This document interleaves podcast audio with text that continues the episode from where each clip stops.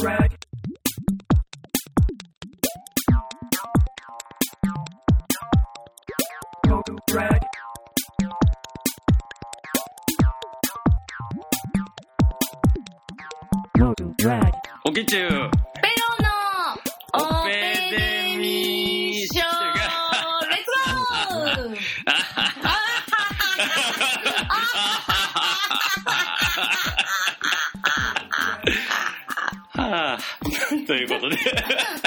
やるんです。そうそうそう。うん。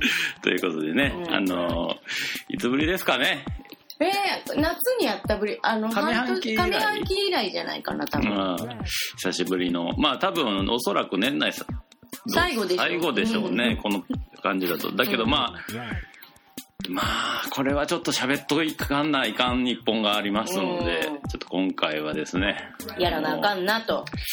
ジョーカーについて。もう、やりまひょか。やりましょうかということで。ちょっと久しぶりなんで漢字がなかなかつかみにくいところすけど、カーね、ほんと。もう公開からもう1ヶ月ぐらい経ってるのかな？3週目ぐらいに入ったのかな、多分。うんでも全然あの終わる気配もないというか、ねえ、うん、上映自体は。その、世界的に今デモとかがすごくなっちゃってるから余計っていう感じは、なんか今香港のデモの写真とか見ると、うん。みんなピエロメイクの人とか結構あのこの間ハロウィンだったこともあっていっぱい出てたりとか。いやあれあれやねんなあの顔で個人特定させへんために、うんうんそうそうそうあのカメラでね分かるようになっちゃってるからっていうのもあるけど。黒マスクやってんけど黒マスクを禁止した後の対策見たあれ。うん黒マスクをでデモ出るのを禁止にしたんやんか、うん。したらまあ一応みあれは市民のデモやからさ、うん。一応向こうが決めたルールはまあまあ守って上でやってるわけやねんけど、うん。そしたらさ髪の長い女の人さ、うん。前で三つ編みして顔隠すっていう。もう中ばっかみたいになってて、うんうん。なんかすごいなっていう。あれだねアダムスファミリーの毛だらけのおじさんみたいそうそうな感じね。そうそうそう アイ貞子的な。アイデアって面白いと思ったけど、まあでもあれはね、まあ、ちょっとテーマ的にはまあ笑えない内容のことについてでもしてますけど。でもなんかその辺とかともすごいリンクしちゃってて、うん。だから今回、えっ、と、ベネチアで賞取ったでしょ？そう金獅子い一番いいやつを取って。そう金獅子賞って超言いにくいそうのねそうそう。そそうそう。だからまあこう、まあ、話題作やし、う。うん。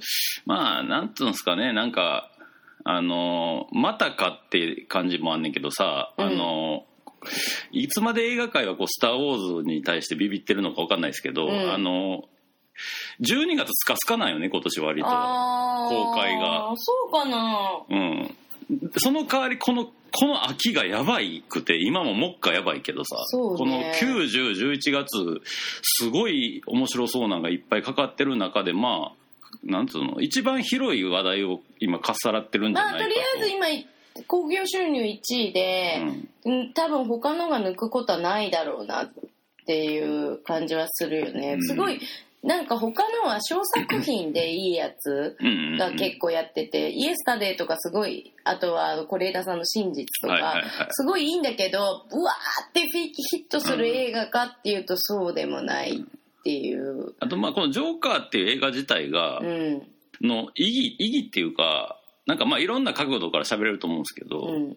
まあ、僕あのヒーロー映画好きで、うんうんうん今年あのアベンジャーズの MCU が一応一回こう終了して次のフェーズにまあ入った年にこのジョーカーがかかったのはすごい意義深いなと思ってそうね。ぼ僕だからもうはっきり、まあ、DC は多分もうこのこうなっていくかもわかんないけどもういいわゆるシネマティックユニバース的な展開がうん。にもう終止符を打ったっていうか。っていうかやる気ない。それはやる気ないっていう感じ、うん。トッド・フィリップスはこの企画を通す時に、うんジョーカーだったらこの企画はできるって言ってもともと考えてた企画にジョーカーを載せたっていう感じだから、うんうんうんもうで DC の考え方とは全然違うところから引っ張ってきてるっていうのと、まあ一応ちょっと DC の要素も入ってるけども、うんそれはもう目くばせ程度っていそう感じかなっていうのが。でもうまいことやってんだよねすっごいうまいことやってる映画だと思うのまあ確かにな。うん、じゃあまあちょっとじゃあ喋っていきますか、うん。まあじゃあちょっとまあどっからいっかって感じだけど、まあ、ざっくり感想みたいなとこからいきます？ざっくり最初に見た時今日2回目見てきたんだけど最初に見た時はもうやばい。やばい。やばい。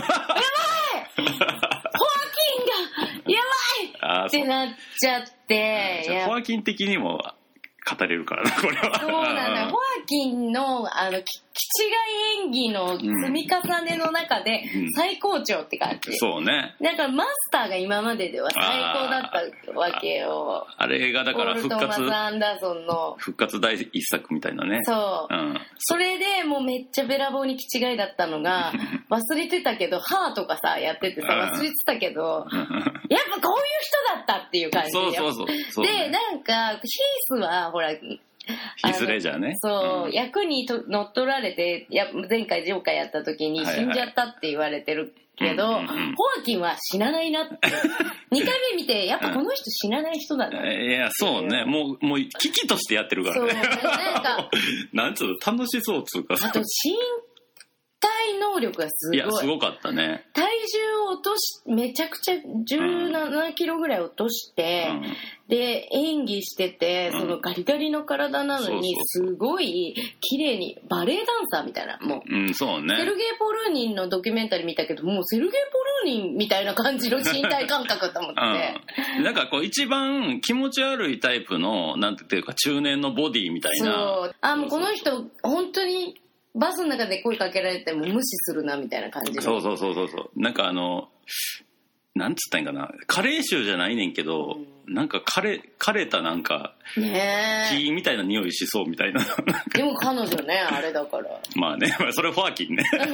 まあだけどまあやっぱり容疑者ホアキン・フェニックスがあってさあん時のデブデブと比較してもすごいよね。あとななんだっけそれこそ前やってたやつで中年のさああの元傭兵隊員みたいな女の子から守るやつ。ビューティフル？そうそうビューティフルの時にすっごい太ってたのに、あれもう素晴らしい映画であれもいい映画だった、そいやなんかもう ほんまにフェニックスってようつけたなって感じやけどね。う名字だけどね。いや見事な復活というか。ホアキン。うん。すごいよね。お兄ちゃん死んじゃってるしねホアキンがでまあだからそのいや本当にジョーカーをもう体現しまくってたっつうか。そうし体でもジョーカーをやるっていう、あの笑い声とか。そうそうそう。でなんかさあのやっぱあのジョーカーってキャラとしてめちゃくちゃ魅力的なんやなって改めて思ったんが、うん。あのまあ言うたらあまたるあるヒーローの中でも、まあ、数少ない、まあ、普通の人身体能力的には一応あの設定としてはでも DC の設定としてはなんか液体に使って全部変変形しちゃってっていうのがあるけども、うん。そういうのもなしで。ななしで。でなんかやっぱりそのななんか俺ジョーカー見終わった時にいろんなヒーロー映画とかアベンジャーズのこととかも考えたりとかしてんけどさ、まあ、アベンジャーズの中にも一応ホークアイとか、うん。ブラックウィドウみたいな人いるけど、あの人まあたちは人間の限界まで運動能力が高いって感じやけど、この人強くないからね。町の子供たちにめっちゃボコられてるからそう。ねだけどそのなんか人間のその無邪気っていうか、うん。純粋な悪のピュアネスみたいなんて、をこう突き詰めていったらそれ結構宇宙人もびっくりって感じになるかもなって思わせるぐらいうん。本当にあのジョーカーのジョーカーたるゆえんをすごい体現してた感じはあった。本気中君の感想はどんな感じだった？のでその意味ではあの映画としてうん。すごい、まあ、私小説的っていうかさ、うんうんうんまあ言ったらタクシードライバーとかもそうやけど、うん。あの要は主人公一人うん。の内面世界にうんどんどんこう観客が巻き込まれていくっていうか、自分と外部みたいな、うん。で徹底して見せるから、うん。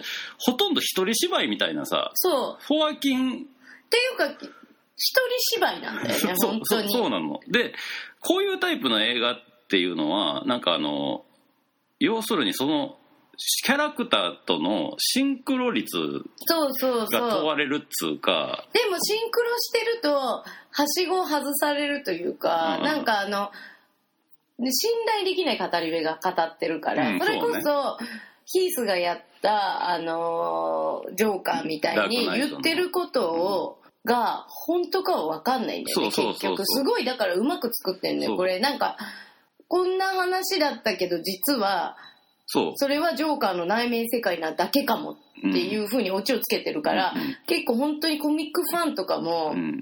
やられたみたいな感じだと思うのよ、むしろなんか俺ねちょっと丁寧すぎるぐらい丁寧に作っていやるなって結構思って。各方面にすごいトッド・フィリップスが結構繊細だったみたいな。俺なんやったらさ俺あの、まあ、今日はちょっとネタバレ満開でいくけど、あの実はあの女の人と仲良くなかったみたいな時に、一瞬過去がフラッシュバックするねんけど、うんうん。うん3秒ぐらい。あれすら俺いらんぐらいもう分かるよ。そうそう知ってる途中で知ってたし、リビングでテレビ見てるあの不穏な後ろ姿で十分俺は分かるけど、やっぱこここの辺が親切やなと思ったし、でやっぱあのそこがねやっぱねコメディをきっちり作ってた人の映画って感じ、でもトッド・フィリップスの映画の趣味がめっちゃいいっていうのが映画を見ててすごいよくわかるなんかあのアメリカンニューシネマが好きそうね、もうこれアメリカ映画の今までのアメリカ映画のうん。いいところを全部、うん。っていうかトッド・フィリップスが好きなところを全部ギュッと入れてるみたいな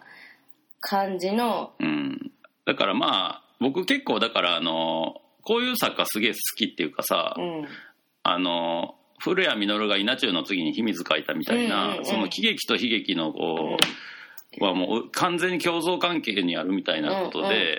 あのすごい逆言ったら逆張りしたら純粋にこういう映画が撮れる人って、うんうん。すごい僕感性がなんつったらいいんかなこうすごいてかタンクがでかいというか そのでそうだね。なんか自分の入れてるものがすごい大きくって、その知識を入れてるタンクが大きくてそこから出てくるものがすごい、そうそうそう今回は多分すごいうまくいってんだなって思う。うんうん。でだから結構今までので映画の文法でいくとさやっぱりそれこそ「オキチューブにキングオブコメディ見てね」とかさうんうんうん「狼たちの午後」とか、あとは「タクシードライバー」とか、うんあとセルピコとかあの、ニューヨークが汚い頃のニューヨークんを本当にリアルに街に出て撮ってる、うん。アメリカンニューシネマのあの感じを多分やりたかったっていうのがよくわかるし、キングオブコメディの続編じゃないだって言えば。いや俺もだってキングオブコメディ見てなくてさペロちゃんに言われて見たけどここまでとは思ってなかった。全く一緒で。しかも相手、うん自分が恋焦がれる相手が黒人っていうのも一緒だから、ああそうそうそうね。その辺とかも、うん。えトレースがすごいってなっちゃうね。だから、みうん。そういうのを見直してもう一回見ると、ずなんだろう映画としてやっぱすっごいよくできてるけど、オリジナリティっていうのを考えるとちょっとでもそれはねやっぱねホアキンがもうギュッとね上げてんだよね。いやもちろんもちろんその意味においてはやっぱりあの最終的にバトルする相手がデニーロっていうのはもう。必然そう。でまあもちろんあの俺はなんかあのタクシードライバーは見てて、うんタクシードライバー的な視点で見てあデニーロなるほどと思ったけどキングオブコメディ見た後やとむしろっていうか あそういうことかそうそうあの人ってけキングオブコメディっていうのは、うレニーロが若い頃に自分が憧れてる司会者うん。のやってる番組に出たくて自分がコメディアンになって。うん。なって出たくてなんだったら成り替わりたいって思ってる、うんうんうん。でもそれってすごいあのパラノイアでうん。すごいどこまでが本当か分かんないみたいな、でうんうんうん。結局その人を監禁してうん。テレビに出るっていう映画だけどその中でうん。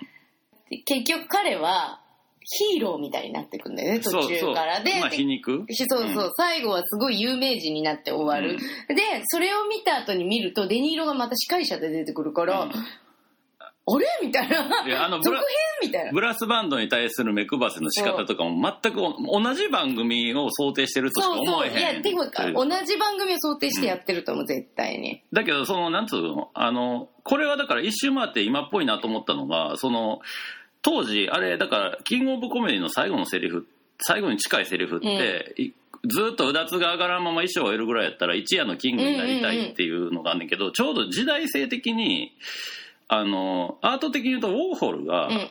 あのあの誰でも。そう15分は世界で一番有名人になれるっていうので、ビデオ作品を作ってた時と多分時代性があってて、うん。要するにテレビっていうメディアをまあ言ったらジャックすれば、そのなんていうかなそれがまあメディアはマッサージ的にさ、うんうん。それが大衆に与えるインパクトが当時めちゃくちゃでかかった時代が当時で。で今は SNS うんうんうん。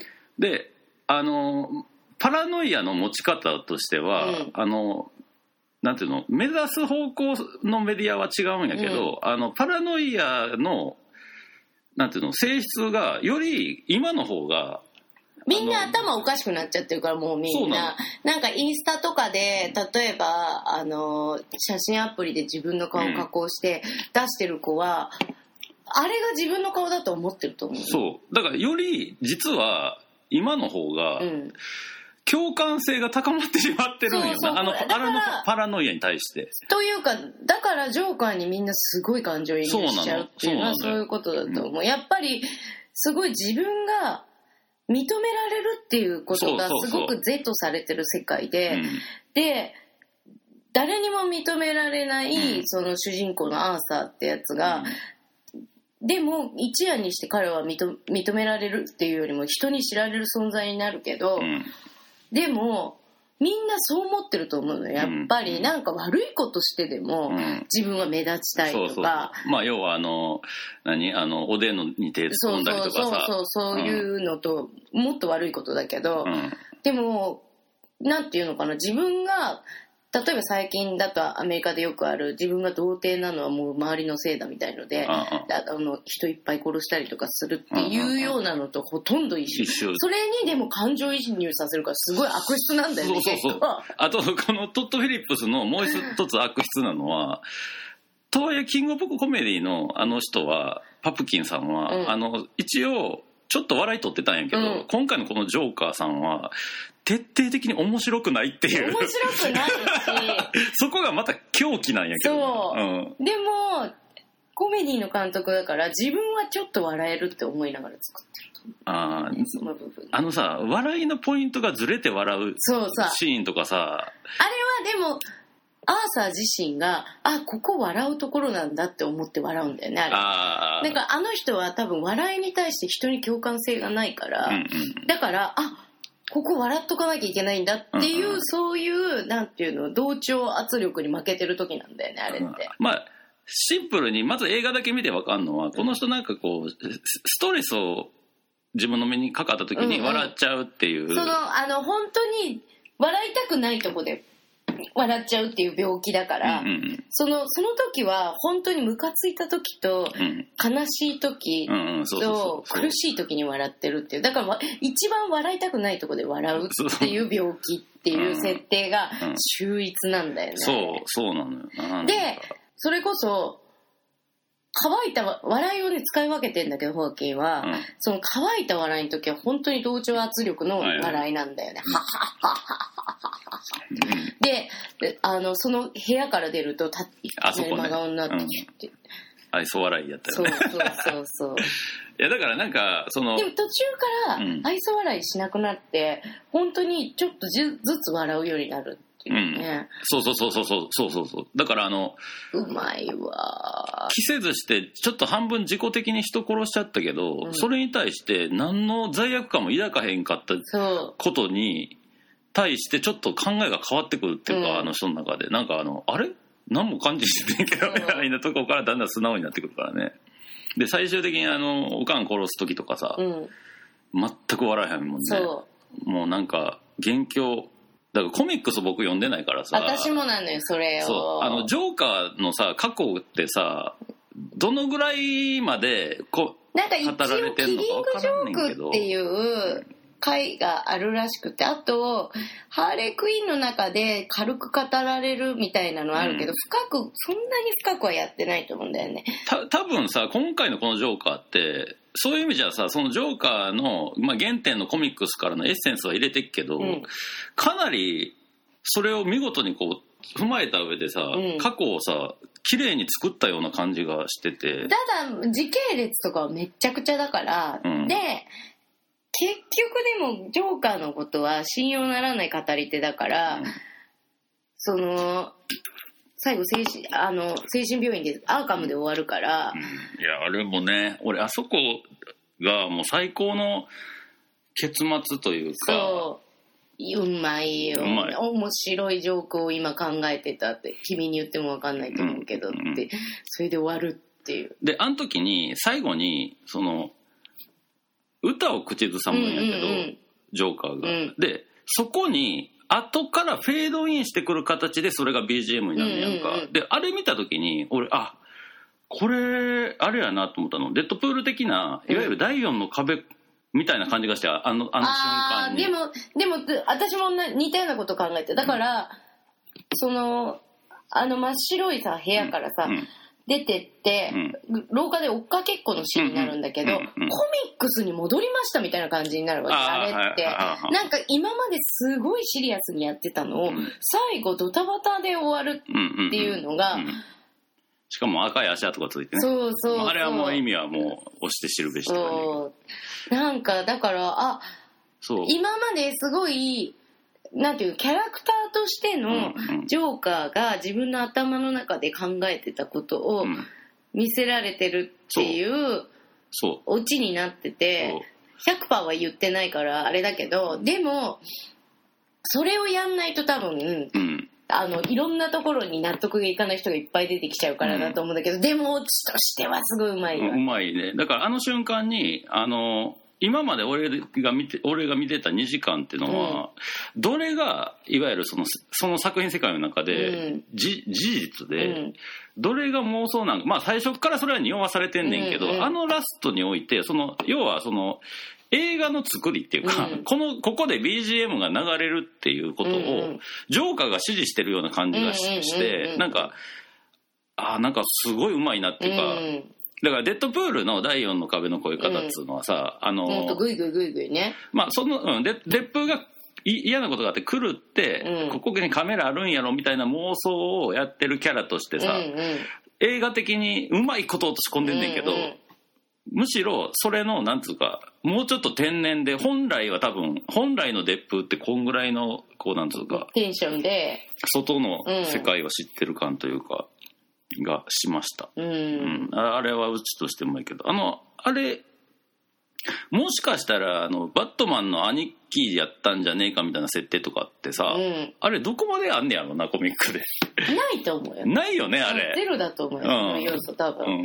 だって事件年がいくつだっていうのもまあ出てないから分かんないけど、うん。そんなに年が変わらない設定だと思うから、まあそうやんな、うん、だからあの感じはないし、うん。でもあのウェインのさブルーお親父とブルース・ウェインのあのおっさんあのじじいにこの子供の年齢とかやったらさ、うん。あの世界観の中ではありえたんかもなみたいな、うん、でもなんかお父さんがめちゃくちゃ嫌なやつ、ね、そうそうそう。お父さんえなんか今までこう殺されるのはやっぱ悲劇的悲劇として出てきてたけど、ん。この人殺されてもしょうがないって思っちゃうってい う、やばいよね。そうそうそう。結局だからおかんが狂ったのもどっちか分からんもんねあれ。そうそう一応ね。もともとそういう女やったって向こうは言うけそうどそう。あの一応ね写真にねメモが書いてあるから、ね、そうそうそうそうそう。それも見ちゃうからな。そう。うん。そうやねんな。だから割とだからアイテムの見せ方すごいうまいよ、ね、うまいし要素が本当に少ないから、うん。だからなんかあのすごいうわーとは思ったけど、なんかね改めて僕が思ったのは、うん。あの映画のその好き嫌いだけで言うと、俺もうちょっとなんかあの多分いろんな人たちがうん。人間模様というか、うん。ドラマをなんかこうやって一個のテーマに至るみたいな映画が好きなんやなって思ったんで、好みとしてはなんつったらいいんかな。もっと一人にフォーカスしすぎちゃってるからねそうそうそうこれは。そうそうなの一人語りだからそうそうそう。あの要は俺同じ時期に、うん。ペロちゃんがフェイスブックに書いててうん。もともと気になってたからあの宮本から君へをああ最高だね。そう。でみ見るにあたって多分あのこれテレビドラマも見た方がいいやろなと思って、うんうテレビドラマ見て映画行ったのね、で、まあ、結果として全く違うそうそうなのよ。後半戦は別物だから宮本から君へは、だったんやけどその俺好みとしてはテレビドラマの方が好きやなってあ思っててだから多分これはもう単純に好み。そうだでねえ劇場版の宮本から君へってまあ言ったら作りはジョーカーとちょっと似てそうそう似るてる似てるわかるわかる。あの宮本がジョーカーになる話だからねもう最終的には。そうそうそう。まあ。宮本も何も持たない男だから情熱しかなくてそうそうそうそう。それが空回りして、うん。歯車が噛み合わないんだけど最後もう暴力で噛み合わせるっていう映画だから そう映画というかもう原作もそうなの もうすごい。すすごいよねあれは。だからなんかすごいど同時期に見たから、うん。ジョーカーと。なんかすげえいろいろ考えたのは、自分の映画の好みについて考えてて、だからあのドラマの宮本からちょっと話それるけど、うんうんドラマ版の宮本から君へってさ、うん。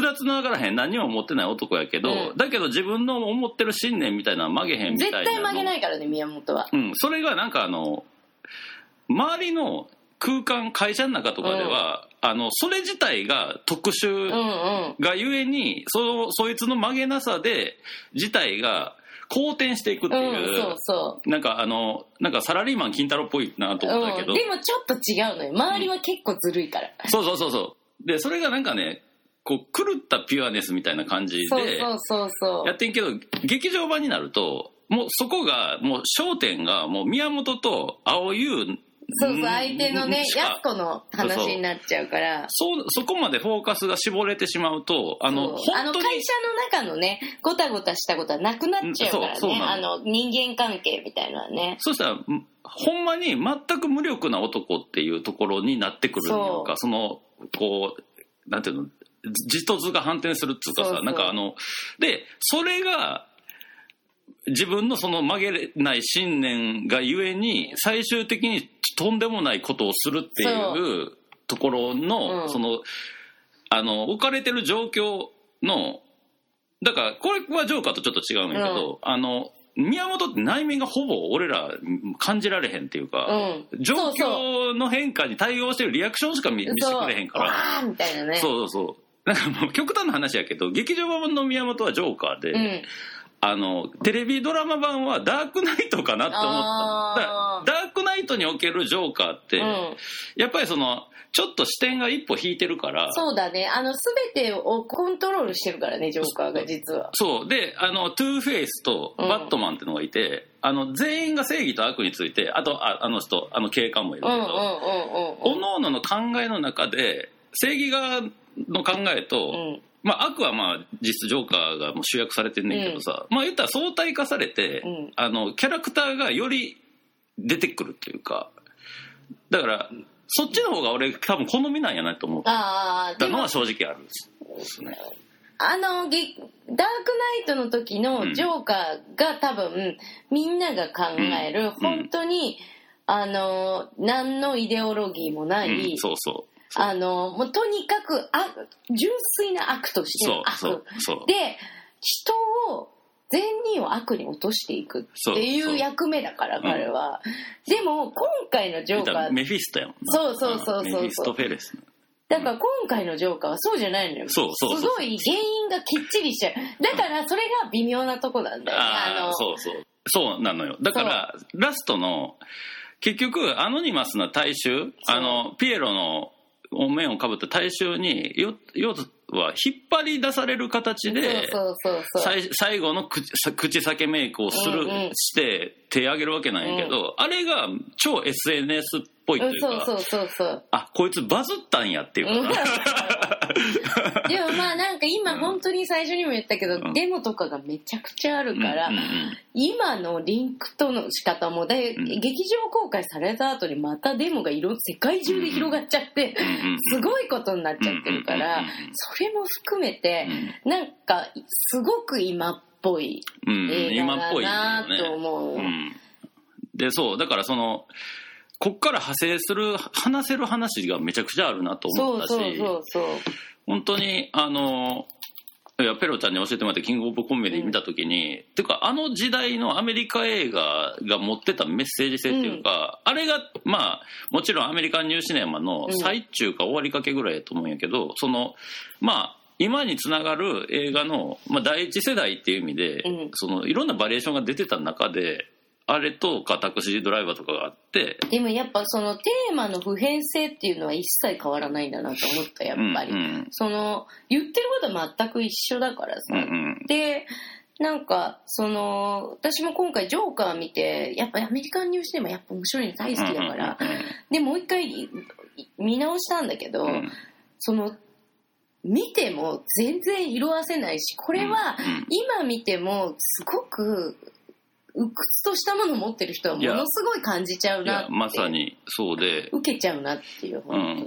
だけどなんかその当時はやっぱそれを言ったら2時間の物語の中で、うん。うんその一個の主人公に固くする形で、あの見せていくんやけど、ジョーカーってまあ良くも悪くもあるのはさ、うん。要はジョーカーっていうキャラがもうみんな知ってるっていう前提やから、そのそれに至るまでの話っていう意味ではある意味こう入りやすいというか、ほとんどの映画は全く知らん人物が 出てきてゼロからね。そうまずその人どう紹介からなんのかなそうそうそう。まあ言ったらキャラクターものであるし、一応スーパーヒーローもののヴィランであるっていうとこで、まあ多分今の世間の評価って、うん。いわゆるヒーロー映画をちょっともう超えたようなうん。メッセージ性があるっていうような評価だと思うんやけどこのジョーカーっていうのは、でもやっぱりそのジョーカーっていうキャラクターを最大限に生かしてることには違いなくて、うんうなんつうかこう。なんかねあ本当によくできてんのよ。だからよく考えるとよくできすぎちゃってちょっとなーとかいろいろ思うんだけど、そう、それもちょっと思ったのがさ、なんかあの、最近だからあの、アメリカンニューシネマのリメイクとかもあるやん。うん。デスイッシュとかもそうやけど。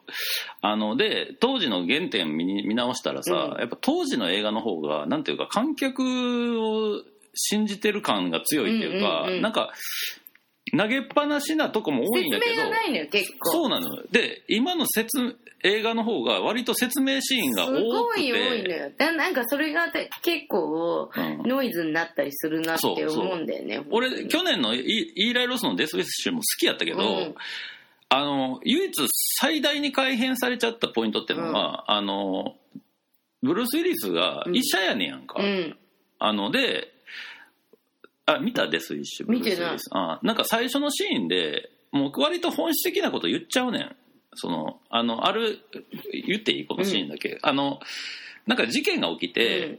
犯人と警官、両方とも運ばれてくるんだか、であの医者やから、うん。警官まあ一応順番で警官が先で警官を助けた後に犯人の治療に行く時に警官に「なんでそういったやつ助けるんだ」みたいなの言って「いや俺は医者やからうん。患者に善も悪もない」みたいなとこから始まっていくからそれってまあ最終的にそのその主人公がどうなっていくかっていうのはあのオリジナルと一緒なんやけど。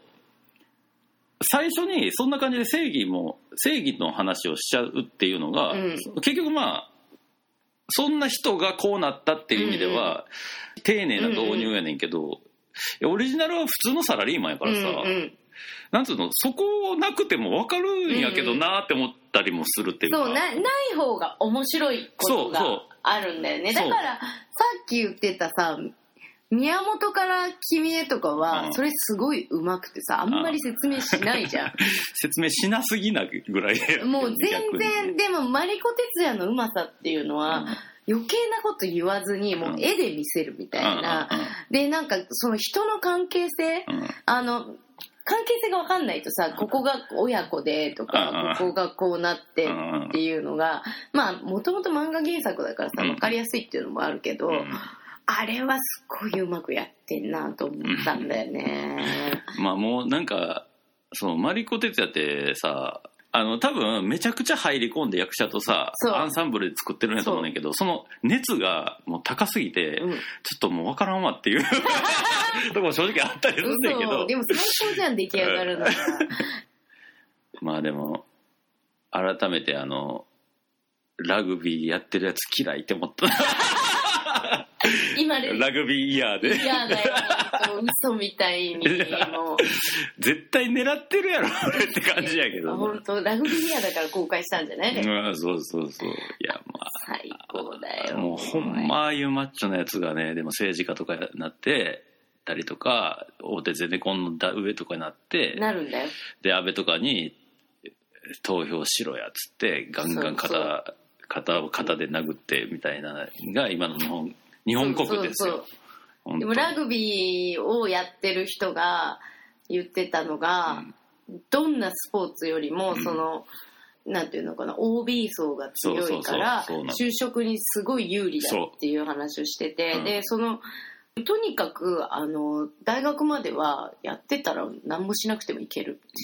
それはある程度の実力があれば。結構有名な話っていうかね、うん。だからラグビー最強だから。そうそうそうそう。あれが今の日本の保守を形成してるもうもうほんまにそれがカリカチュアされたキャラやけどあんま調子乗ってるとジョーカー現れんぞっていう感じ宮は本にやられんぞって。ああそうまあ宮本やったらまだな。宮本はだってなんていうのブラック企業の叩き上げのそう社員貧乏社員にも見えるからいいねんけど。ジョーカーはもう完全にまあ アウトサイダーなんで、うん。あの人。そうそう。だからそう。だからアウトサイダーのなんてだから社会から弾かれてる人だからそれこそ、あの堅牢地とかの映画に出てくるう。ん。人たちが本当に人殺しを始めたらっていう話であれって、そうなのよ。だからあのアメリカンニューシネマのし主人公ってほぼ全員アウトサイダーやかそうらそうそう。まそう。あアメリカンニューシネマだと死んじゃうんだけど最後は大体。まあだってあのあれやもんな。イージーライダーが、まあ、いたアメリカのニューシネマのスタートって言われててまああれがもうまずアウトサイダーのヒッピーみたいなそうそう挑発お前ら挑発切れよって行くと行く先々で言われるそうそう。何の前触れもなく撃ち殺されて終わるからね。そうそうそうなんだ髪が長いってだけで殺される時代だからねあれ。あれがまあやっぱりでもそれを見ることのメッセージ性みたいなさ。そう。だから歴史としてその70年代があって70年代はなんでそうだったのか。で今ちょっと70年代とい似てると思う、似てきてると思うんだけど社会がどうしても、なんていうのかな若い子たちをこう、うん。とにかく押し込めてる。うんうんっていう部分でで若い子たちがデモやったりとかそういうことをしてるっていうのですごい似てると思うからやっぱりそういう古い映画もう一回見てもいいんじゃないかなと思うよね。なんかそういうきっかけというかそういう視点を与えた映画とも言えるかもね、だからまあジョーカーから見てあ面白いなと思ったら、うん。トッド・フィリップスはこういう映画にあ影響を受けてますっていうのを言ってるからそれを見るのは、そうしかも名作名作揃いだからうんうん。意味がすごいあると思う。で、うん。そうするとなんかその歴史的な背景と映画に対する、うん。あのー体力みたいのが上がると思うんだよね、うんやっぱアメリカンニューシネマ見てるのと見てないのじゃ全然違うから、うん。でアメリカンニューシネマから今度はゴダールとかあっちの方にゴダールにすごいゴダールっていうかフランスのニュなんだっけ？ヌーベルバーグにうんニューシネマは影響を受けてるから、うんそっちに行くと多分すごいっていうのはうんやっぱそういう映画の幅みたいのがあるんだっていうのすごい見ると感じるから、だから多分あのなんつうかな。なんか話題やからジョーカー見に行こうみたいな人は、うん。多分いわゆる映画なんていうかいわゆる映画起承転結とかさ、うん物語みたいなのを期待していくと多分すごい面食らうと思うねああの映画って。とねめちゃくちゃ暗いからね、うん、暗ーってなるから。だけどある種のそのいわゆるそのペロちゃんがずっと言ってるみたいなアメリカンニューシネマ的な映画を何本か見た後やと、あなるほどと。そう。こういう映画の語り口もあるんだなそうみたいな。そうそうなのよ。そうなのよ、でなんかやっぱハリウッド超大作すごい面白いけど、うんうん。でもそのなんていうのかな超個人的な話人の？それっていうのは多分こういう人が世の中にいるんだっていうことの想像力を自分に、想像力の体力をつけてくれるっていうことだと思うんだよね。だからでもに日本の漫画ってのは割とあれやねんなそれができてて。そうそう。そのいわゆるその登場人物のキャラクターの、うん。にどこまでの距離でフォーカスしていくかっていうので、世界観の広がりと語るべき物語っていうのの規模が変わってくんねんけど、ものすごいプライベートな一人のしょうもない日常とかを追いかけ、丁寧に追いかける漫画って最近日本では逆に流行ってて、むしろあれやと思ってジョーカーを見るとうん。すごい多分うんわかると思うんやけど、っていう。だから一人の人間の人生にもなんつうか人類って普遍のテーマが宿ってるっていう、なんかだから例えばそれこそ今回のアーサーみたいに、うん。自分は認められてないって思ってる人でも、うん。そういうものを見るとでもやっぱり自分が生きてるってことは何かしらあるからそれに価値があるっていうのを見出せるかもしれないし、うん。うん。それってすごい大事なことだからさ。そなんか別に誰かに他人に承認されなくてもいいんだっていう世界だからさ、う、うんうん。うん、だけど改めてちょっと冒頭に戻るけど、あの今の SNS 時代の方がむしろそのそのジョーカーの、うん。最初のジョーカーの思いに同調しする人がより当時より増えちゃってんじゃねえかという気がして。まあそうだねやっぱり。うん、だからあのジョーカーってやっぱりあれやもんね。最前半のジョーカーと後半のジョーカーは人物が全く変わってるから、うんうんうん。その後半のジョーカーはある種の正正当性じゃないんやけどなんていうか映画のキャラクターやと主人公としての熱さがあんねんけど、うんだからカリスマ性がすごい出ちゃってるから。さそうそうそう。素直になった結果 やっぱジョーカーになるべくしてなる人間やんっていう感じがするし、そっから映画的にすげえ乗っていけるっていうか、だけど前半のジョーカーは超 SNS 的というかなんというか、まあ、結果最後に出てくる対群衆たちのアノニマスなピエロの一人やった人物がうん。ジョーカーとして、成り立つかって言ったら成り立たないねあの人たちって。うぞうむぞうでなんか真似して似たようなことはするけど、うん。でもあり彼らはカリスマにはなれないそう。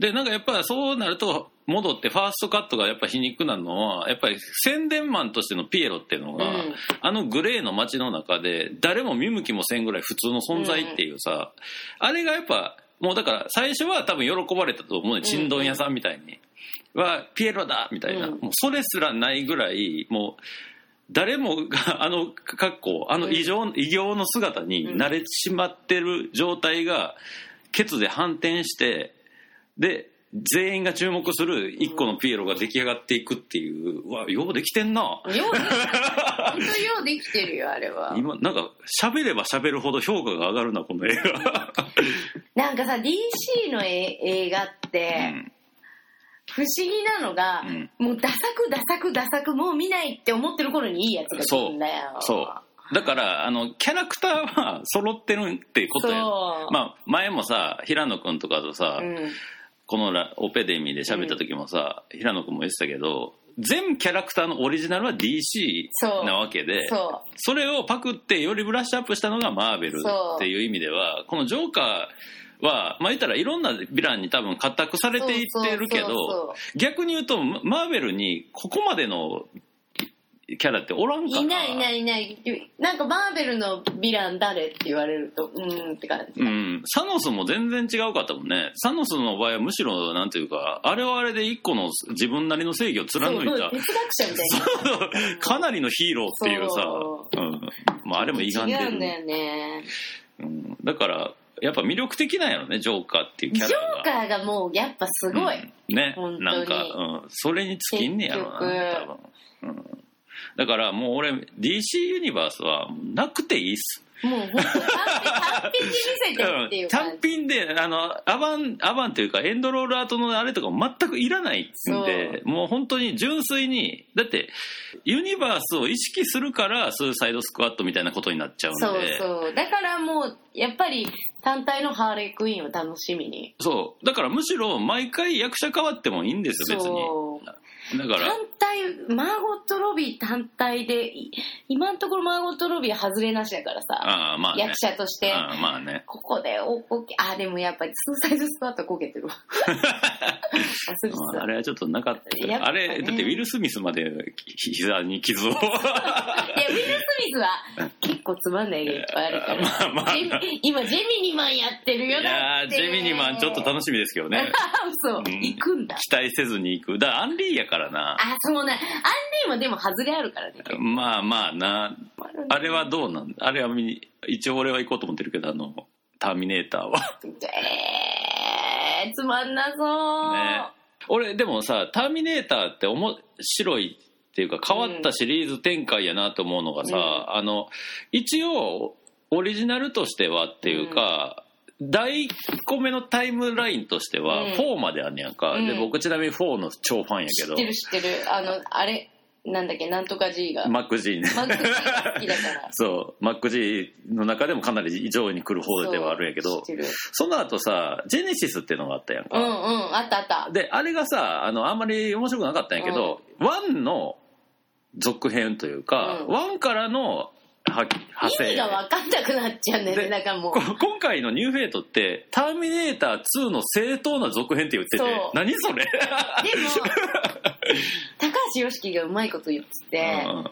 それはこの過去にうん。その未来に起こる出来事を過去に阻止するっていう設定なら、どの時代にも行けるっていうのを言っててだからそれをやってんでしょ。そうそうそう。うまい。なんか要はあのマトリオシカスタイルっていうかあのアラビアンナイト方式っていうかどんどんだからこう引き出しがいっぱいあってさ同じ物語が入ってんねんけどどんどん2を開けていくみたいな、うん。だから俺ちょっと話戻すと俺 DC のユニバース展開はこっちの方がいいんじゃないかとすら思ったね,、そう。だからあのなんだっけ同時どなんとかそう平行世界。そううんうん。そうそうそう平行世界そう。でもさマーベルはもうほぼそれやってるじゃんでさ俺あの今回さあれもまあガーディアンのあの監督が戻ってきたから、うん。今回の件もどうなるか分からんけどさあのスパイダーマンの子がなんか交番かなんかしたんやろ？嘘。うんなんかがあって。なんかが 何があったの？でもだアベンジャーズのエンドゲームの後にスパイダーマンをかけたってことはさ、うん。スパイダーマン中心で行きましょそううそうだってよことやん。えスパイダーマンめっちゃ良かったししかも。うんよかったのよ。で交番っていうのニュース聞いて、うん。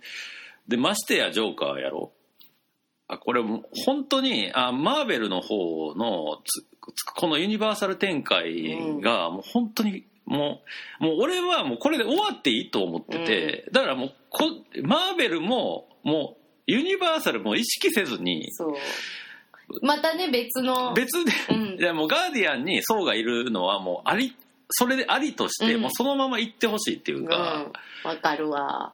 ここまで見事に編み込めたのはこあのエンドゲームまでで十分ですねと俺は思うね。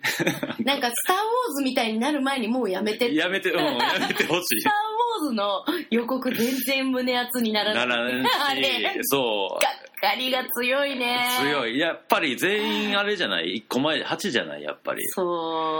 もう俺も完全にあれで手離したもんね。そうでもまあ見るけどバカだから見るけど、でもね、うんまあいろんなものが終わる2019年かもしれないね。そうだね。うんそその点においてはあの一周回ってうん。なんていうかこうジョーカーからもう一回なんかこう本当にアメリカンニューシネマ的に。ちゃんとその映画ダメな時にいい映画が出てくるからそうそうジョーカーは本当その一本だと思うし。そうね。ね。あとはやっぱりそのスタッフの本気度がそこら中で分かる感じがしたのがさ、喫煙者やから、うん。映画でタバコが出てきて明らかにジャケットが映ったら何吸ってんのかなって絶対チェックしてまうんやけど、なんかあのジョーカーが吸ってるタバコがなんかアップルかなんかやねんか。そあの架空のタバコやねん。ううん。ジョーカーのも、うん。でそれとかも見るだにつけ、うん。まあ俺はこう架空のタバコのジャケットのデザインまであそこまで作り込んでるところで、うん。この映画のディテールの作り込みやべえなって感じる人やから、そういう意味でも細かかった。すごく。そうだね。あの汚いニューヨークがねすごいうまくできてたよね、まあ厳密にはなんだっけ？ニューヨークじゃなくて。ゴッサムね。ゴッサム。でも一応もうニューヨークだよあれは。まあね。あれもうやりたかったことはやっぱり70年代のニューヨークですごい荒れてて治安が悪くてめ街がめちゃくちゃ汚くて。そう。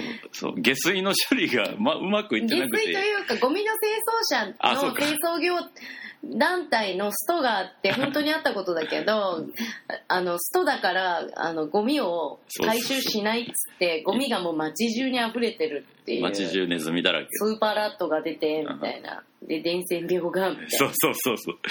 そうそう。だからそその辺もうまいのよね。だからその伝染病でちょっとなんかそういう人間がちょっと来るみたいなこともやいや匂わしたりとか。そう。うん。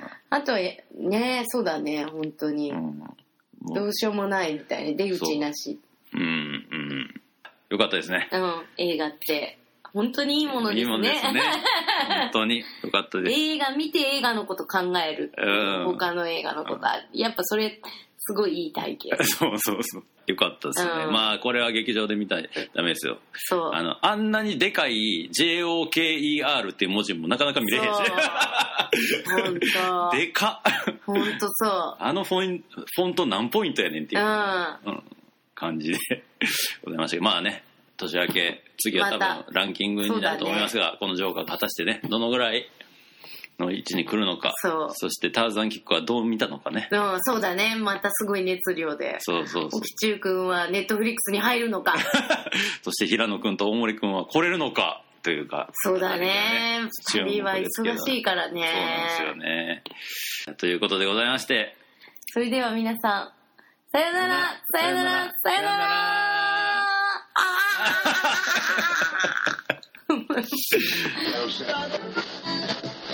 エンディングではいす。というわけでございましてあの映画談義でしたけどもあの喋り倒しましたか？ーはいあのある意味まあアメリカのね今最も話題の映画について喋ったわけなんですけど、はいまあ、そこで実はアーティスト武者修行をしていた男が今展示しておりますんでうちで その人のインフォメーションをお願いしますはい。ジョニー・アキヒトの The Solo Exhibition Fantastic Years 開催中です。はい2019年11月2日土曜日から始まりました。11月24日日曜日までとなります。はいオープンは13時から20時。月曜日が定休曜日となっております。はい、ということで、このジョニー君の、えー、まあ、なんていうんですかね、ヒストリーをちょっとがっつりと聞くのは、来週のモグラグラジオでインタビューを、彼のインタビューを出しますので、そちらをぜひお楽しみに。ください。ということで、まずはこの展覧会、ぜひ絶対注目なんで、ぜひお越しください。ということで、モグラグラジオボリューム386でした。ありがとうございました